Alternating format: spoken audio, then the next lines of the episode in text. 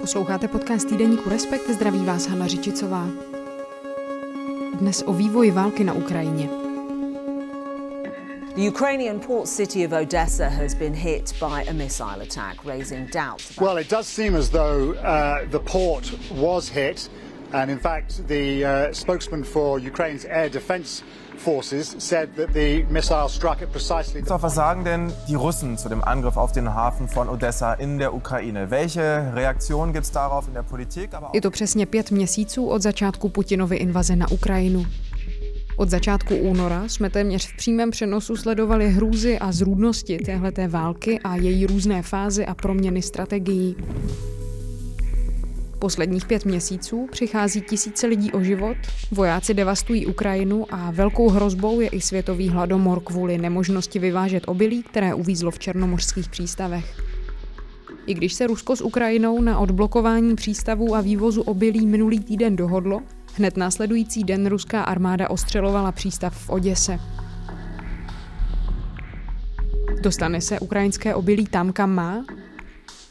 Je Putinova taktika nechat vyhladovět svět? A má vůbec tenhle nevyspytatelný diktátor nějakou strategii?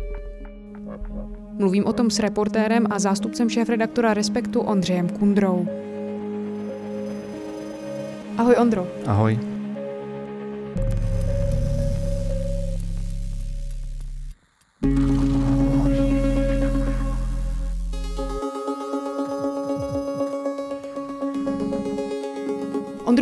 Týden v pátek podepsalo Rusko s Ukrajinou dohodu zprostředkovanou OSN a Tureckem o vývozu obilí z černomořských přístavů. Den na to ale vlastně Putinova armáda přístav v Oděse svými raketami ostřelovala.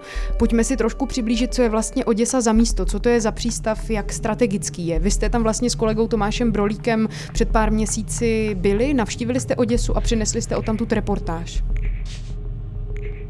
Oděsa je jedno z úplně klíčových eh, ukrajinských měst, protože to je eh, největší ukrajinský přístav ze všech těch přístavů, co Ukrajina měla a třeba je dočasně ztratila ruskou okupací nebo co má tak Oděsa byla nejdůležitější a to nejenom co do své velikosti, ale Eh, to město má i symbolický význam eh, kvůli historii, eh, kvůli tomu, co se tam jako dříve odehrávalo. Je tam obrovský přístav, jeden z těch jako třech klíčových, odkud se vozí obilí a další potraviny vlastně přes Černé moře z Ukrajiny do třetího světa, ale nejenom do třetího světa a e, je to místo, kde žije hodně lidí a o kterého se očekávalo hned po samotném začátku války, že to bude jeden z cílů e, té ruské ofenzívy. E, protože právě kdyby se Rusům podařilo Oděsu získat, tak by jim výrazně stoupla šance, že Ukrajinu odříznou od exportu zboží a tím pádem vlastně ji připraví o finanční zisky, eh, dostanou ji eh, do kouta eh, a výrazně ji oslabí a zároveň, kdyby získali Oděsu, tak by de facto získali přístup po, vlastně přes Krym až do Podněstří, což je taková jako odtrženecká kolonie od Moldavska ze začátku 90. let, jinými slovy, Rusko by tím získalo vlastně obrovský eh, pás země eh, u moře, Ukrajinu by úplně odřízlo od moře. Zmínil si, že to je docela zásadní místo i historicky. Můžeš to trošku přiblížit? Tak odehrávaly se tam uh, jako ukrajinské dějiny, uh, bylo tam spoustu, pohybovalo se tam spoustu intelektuálů, kteří jsou spojeni s, nejenom s ukrajinskou, ale i s ruskou historií. Je tam, jsou tam významná kulturní centra, divadla, opera, jako další významné instituce. Oděsa se Eh, opakovaně objevovala na filmovém plátně. Jsou tam známé Potěmkinovy schody, eh, které vedou eh, vlastně z centra města až do přístavu k Černému moři.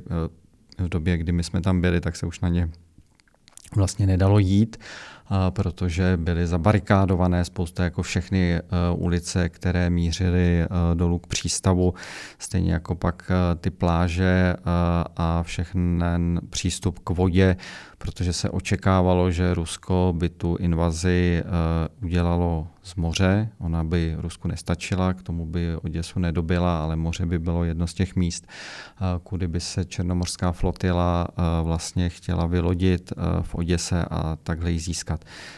Takže do dneška mimochodem je to zaminované. Zrovna nedávno u Oděsy došlo k jednomu smutnému případu, kdy někdo nedbal upozornění a šel se tam koupat z Ukrajinců a vyletěl do povětří, protože jsou tam prostě ve vodě miny. Jak by měl vlastně ten vývoz toho obilí z těch tří černomorských přístavů vypadat? Z Oděsy, z Černomorsku a taky z Južného. Lodě se musí kontrolovat, trvalo na tom Rusko, zejména kvůli tomu, aby se třeba nepašovaly zbraně nebo nevyvážely zbraně a nedovážely zbraně místo obilí. Jak by to mělo vypadat? Tak Rusko argumentovalo při těch vyjednáváních, eh, že eh, Ukrajinci eh, tam budou těmi loděmi vozit ty zmiňované zbraně, že to bude cesta pro západní země, jak tam ty zbraně bude dostávat. Proto součástí té dohody bylo, že v těch ukrajinských výsostních vodách by ty lodě s obilím byly pod kontrolou Ukrajiny, nebyla by tam žádná třetí strana ale při vyplutí a při plutí, tam, kde jsou mezinárodní vlastně vody, tak tam by se na tom podílely na té kontrole všechny čtyři strany té dohody, o které se tady bavíme, což je tedy vedle Ruska a Ukrajiny také Turecko, které bylo zprostředkovatelem a současný prezident Erdogan a také OSN, které, která se do toho vlastně zapojila. Takže by tam byl takový, takový vlastně kartel čtyřech aktérů, kteří by tam dělali ty kontroly. Součástí té dohody také bylo, že by tam mělo být vybudované takové, řekněme, společné velící kontrolní centrum, které by sídlilo v, vlastně v tureckém Istanbulu odkud by se to celé eh, monitorovalo a řídilo. To povolení je vlastně dneska na 120 dní. Co to vlastně znamená? Je to tak, že když si to minulý týden podepsali, už se zkrátka může obilí vyvážet, nebo to vůbec není tak jednoduché? A co se potom může stát po těch 120 dnech? Na tom nebyla úplná jako schoda mezi Ukrajinci a Rusy, protože uh, no vůbec jako podpis té dohody uh, byl takový Eh, velmi jako specifický. To nevypadalo tak, jak my teď sedíme a natáčíme tenhle ten podcast, že by se ti lidé potkali u společného kulatého stolu a byli by od sebe vzdáleni třeba jako my metr a půl nebo něco víc, podali by si nějak jako výrazně ruce, Oni se krátce potkali, eh, ty členové ruské a ukrajinské delegace. Tu ruskou vedl ministr obrany Šojgu eh, za Ukrajince, jestli se nemýlím, tam byl eh, ukrajinský ministr infrastruktury. Nejdřív jeden vešel do místnosti, podepsal, druhý vešel do místnosti, podepsal, takže de facto až na krátký nějaký okamžik se ty delegace vlastně jako neprotínaly. No a to zmiňuji proto, že se pak následně rozcházely i v té interpretaci, jak rychle vlastně může být ta dohoda realizována. Rusové tvrdili, že v řádu dnů může být vyváženo to obilí, protože zase tam na to naléhaly různé země, jako je Egypt a některé další africké země, kde má Rusko svoje geopolitické a mocenské zájmy ale které mají také eh, jako různé vztahy se Západem a oni jsou hodně závislí eh, na ukrajinském obilí, tak ti se obávají, že eh, vypukne v nich hladomor, když ho nedostanou. Takže Rusové jim také chtěli něco předhodit, aspoň symbolicky, aby s nimi dále mohli jako ty vztahy vzájemné jako prohlubovat. A, a proto Šojgu mluvil o tom, že zřejmě mluvil o tom, že to je možné jako v řádu dnů uskutečnit. Ukrajinci namítali, že to nemůže být tak jako rychle, že to bude komplikované uvést vlastně v život a spíše mluvili, eh, že ten výraznější export by mohl nastat eh, v řádu týdnů. Eh, jak si zmiňovala, ta dohoda má platnost 120 dní, ale nevíme, jak bude vlastně uskutečňována v život, v praxi protože, a to naopak víme, hned druhý den potom, co byla dojednána, tak na Oděsu dopadly ruské rakety. Rusko nejdříve tvrdilo, že nejsou jeho, pak mlčelo, pak se uvádělo, že těm zprostředkovatelům Turkům říkalo, že se o toho distancuje, že by to byly jeho rakety.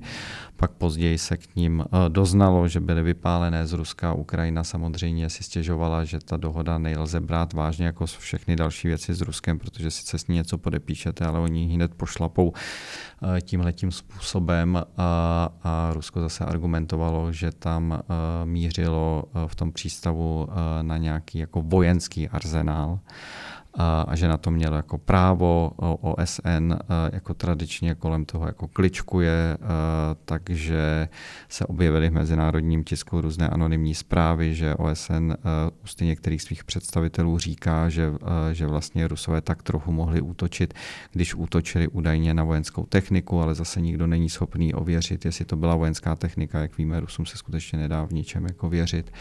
Tím chci říct, že to takhle jako zaš kobrtaně uh, popisů nebo rozplétám jako klubíčko, že sice nějaká dohoda byla jako podepsána, ale jako dost těžko ji lze brát vážně, když hned uh, jako druhý den Rusové ten přístav ostřelují, tak jak jde vyvážet obilí, když prostě je pod palbou ruských raket. A když tedy na to přistoupíme, koho má vlastně to ukrajinské obilí, které se snad bude moct vyvážet, nakrmit?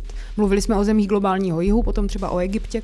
No, jsou to tyhle ty země, jsou to některé uh, africké země, uh, některé země v Ázii, na, to by to, na ně by to mohlo dopadnout jako hlavně uh, a a jako jeden z, z, jedna z cest, kterou vlastně argumentuje Ukrajina, že by mohla ten problém vyřešit, a teď se zase dostáváme obklikou k dodávkám zbraní, je, že by potřebovala rakety, které by měly dostřel zhruba 300 km.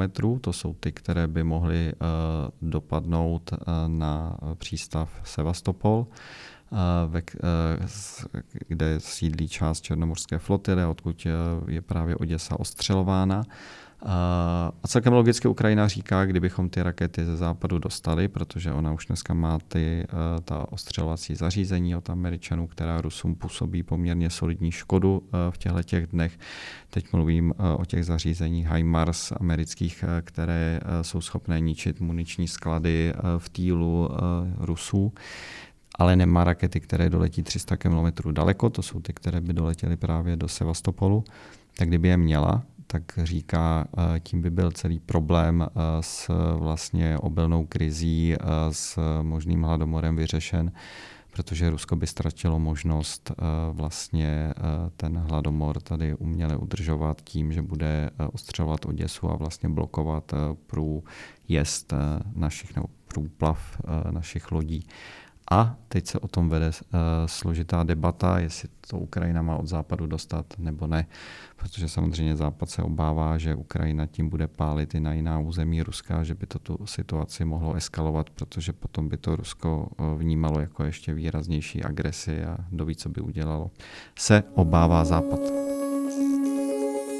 těm strategiím válečným se určitě ještě dostaneme, ale teď, když se ještě na chvilku zastavím u té hrozící potravinové krize, tak Rusko svůj narrativ opírá o to, že za hrozící potravinovou krizi může Západ se svými sankcemi. Dá se to vnímat i takhle a dá se vlastně o té hrozbě hladem a o blokádě těch černomorských přístavů ukrajinských přemýšlet jako o strategii Putinově Určitě to tímhle tím způsobem uh, Rusko vysvětluje. Uh, ono jako pro tu válku, agresivní válku, napadení Ukrajiny si muselo zvolit uh, nějaký narrativ, nějakou legendu, nějaký příběh. Tak nejdříve pro celou tu válku to bylo, že je potřeba to ukrajinské území jako denacifikovat uh, a pak, si, pak o tom začalo mluvit Rusko jako o speciální vojenské operaci, když je to jako válka. U, toho, u blokády toho zboží mluví tedy o tom, že za to může Západ, vlastně, protože tam dodává jako zbraně a neumožňuje tam volný prů, průjezd lodí. Prostě Rusko si vymýšlí celou řadu takových nesmyslných příběhů, aby mohlo dodat legitimitu svému, svému násilnému chování hlavním vyníkem je jako nepochybně Rusko, to je prostě eh, nespochybnitelné. Eh, Ukrajina dál by chtěla to zboží vyvážet, Západ taky nemá žádný zájem na to blokovat to zboží, protože to dále jako bude, kdyby došlo k hladomoru, ve třetím světě, tak to dále bude jako eskalovat bezpečnostní situaci jako globálně. Je to právě pět měsíců od začátku války na Ukrajině, respektive včera 24. července bylo. Docela výrazně se vlastně měnila i ta taktika, myslím tím válečná taktika. Můžeme si to trošku krátce rozebrat, jak to vlastně od února vypadalo? První eh, vlastně, tak jak to mělo vypadat, asi ve snech a přáních eh, Vladimíra Putina, eh, tak si to nastudoval někde asi u map, historických map, které procházely v těch posledních měsících, z toho, co se o tom ví někde ve zdech a palácích Kremlu, když studoval, jak různí jeho předchůdci zvětšovali území uh, jako Ruska, uh, nebo to území, na kterém Rusko, Sovětský svaz, ať už se to jmenovalo jakkoliv a existovalo historicky, tak ten plán byl, že Ukrajinu podmaní v řádu jednoho až třech dnů, že zabije politické vedení nebo ho, us, uh, nebo ho eliminuje, dosadí tam nějaké loutkové prokremelské vedení a, a, a, a tu zemi prostě získá. To se nepodařilo, tomu se Ukrajina, jak víme, dneska ubránila.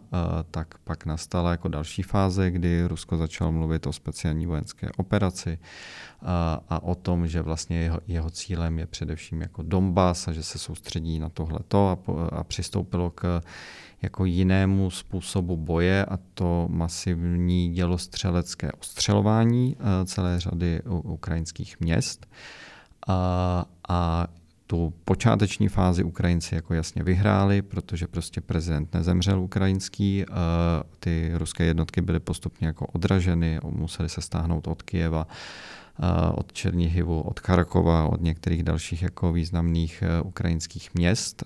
Tu druhou fázi tam nepochybně Rusko způsobilo na řadě míst Ukrajiny velké jako materiální, humanitární, lidské škody, protože to ostřelování celou řadu lidí zabilo a zničilo celou řadu jako ukrajinské infrastruktury ale ani touhletou eh, druhou fází války nebyla schopno Rusko eh, jako získat nějaké výraznější eh, části území, byť některé získali a Luhanskou oblast nebo části v té Luhanské oblasti, kterou ještě neměli Cherson místo vlastně na jihu u Černého moře. Ale ten postup nebyl jako dramatický a teď řekněme, že je třetí nějaká jako fáze a to je, že si myslím, že Ukrajina to Rusku tak nějak jako vrací dodávkami těch eh, amerických eh, jako ostřelovačů nebo zařízení ostřelovacích, těmi HIMARSy a dalšími, ona je nemá jenom z Ameriky. A byť asi ta americká jsou nejefektivnější eh, a tím vlastně je schopná eliminovat, ničit ruské vojenské sklady. Mluví se o tom, že jich bylo zničeno k dnešnímu dní minimálně 100, ale možná jako více. Je možná, uh, Ukrajina je schopná ničit různá velící střediska uh, Ruské federace, řídící, čili působit uh, jako značné škody na tom, aby Rusko mohlo dál nějak jako efektivněji postupovat na tom ukrajinském území. Rusku se to samozřejmě jako nelíbí, a, a teď je otázka, jak bude teda pokračovat jako další fáze války, protože si myslím, že e, ta válka rozhodně jako nekončí a, e, a Ukrajina a, e, může v těch dalších týdnech možná už přechází do jisté protiofenzivy na jihu. Cílem, politickým cílem, vojenským cílem je vlastně získání toho jihu země, Chersonu, vlastně celého toho pásu až k Mariupolu, který byl tedy totálně Rusě zničen, ten je u Azovského moře, ale prostě velkého pásu země, eh, která má Ukrajina u moře až u Černého nebo Azovského, tak tam na to se Ukrajina teď zaměří a, a uvidíme, eh, jak, jestli a jak se jí podaří Rusy vlastně o tam vytlačit a jaká zároveň bude reakce Rusů, protože zase se zdá, že Rusové mohou mít uh, problém s lidskými zdroji, že prostě uh, dokud Vladimír Putin nevyhlásí nějakou mobilizaci otevřenou, takže se nemusí dostávat uh, jako vlastně Rusům lidské síly a že to bylo něco, na co Ukrajinci mohli sázet, že mohli nechat Rusy vlastně hodně se oslabit na dobytí některých jako parciálních ukrajinských měst. A, a, ale to vedlo ke smrti celé řady ruských vojáků a dneska prostě ta ruská armáda nemusí mít tolik síly a to může Ukrajina využít. Takže si myslím, že ty další týdny se mohou vést ve znamení nějaké, a otázka je znovu, jak silné uh, ukrajinské protiofenzívy. Ty jsi jako novinář reportoval několikrát z války na Ukrajině. Určitě si v kontaktu třeba s některými lidmi, se kterými jste se tam s kolegou Tomášem Brolíkem setkali. Jestli si s nimi třeba o tom povídáte nebo píšete, Změnilo se nějak třeba za těch pět měsíců jejich prožívání té situace? A teď vůbec nechci vyznít nějak cynicky, ale zajímá mě, jak to vlastně vnímají. Já mám pořád pocit eh, z těch rozhovorů eh, s těmi lidmi, že tam pořád hodně jako převažuje vlastně chuť, ochota bojovat eh, za to, aby ta země byla jejich, aby byla svobodná, aby tam mohli žít svobodný život, jaký oni chtějí žít, jejich děti. A že to je něco, co se vlastně nezměnilo od začátku té války, že prostě chuť tu zemi bránit je jako, je jako velká a že to nějak jako nevymizí, nebo nevymizelo to zatím, že, že prostě z těch rozhovorů s těmi lidmi to nějak tak jako pořád vlastně jako vyplývá. A samozřejmě se tam znovu a znovu jako ozývá to, že aby se jim to jako podařilo, tak potřebují od západu zbraně. Tady narážíme samozřejmě na to, eh, že jak ta válka jako, eh, jak pokračuje delší a delší dobu, eh, takže to méně lidí na západě zajímá. Zajímá to méně veřejné mínění, protože to má různé jako problémy, je inflace, zdražuje se cena benzínu, potravy a dalších jako věcí, přijde podzim, zima, může přijít jako topná krize bude to narážet na peněženky lidí a na to, že se, musí, že se zřejmě budou muset, nebo budeme se muset, abych se z toho nevýjímal, uskromnit eh, v nějakém svém životním stylu, na který jsme zvyklí. To může vést k tomu, že, eh, že ta pozornost prostě nějak bude buď ochabat, a nebo, eh, nebo, nebo se může jako částečně otočit proti Ukrajině. Pak to bude hodně na politickém vedení těch jednotlivých zemí, aby tu pozici uhájilo, aby jako veřejnosti vysvětlovalo, že, eh, že Ukrajina ten zápas nevede rozhodně sama za sebe, ale že ho vede i za naší bezpečnost a svobodu. Byť nás to třeba bude stát eh, jako víc peněz a ten život nebude tak eh, stoprocentně, aspoň na přechodnou dobu komfortní, jak jsme na to byli zvyklí. Tak ti moc děkuju. Já děkuju.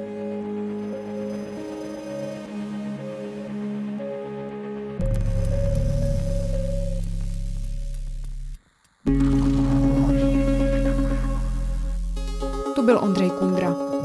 Na stáncích a v trafikách už teď najdete aktuální číslo časopisu.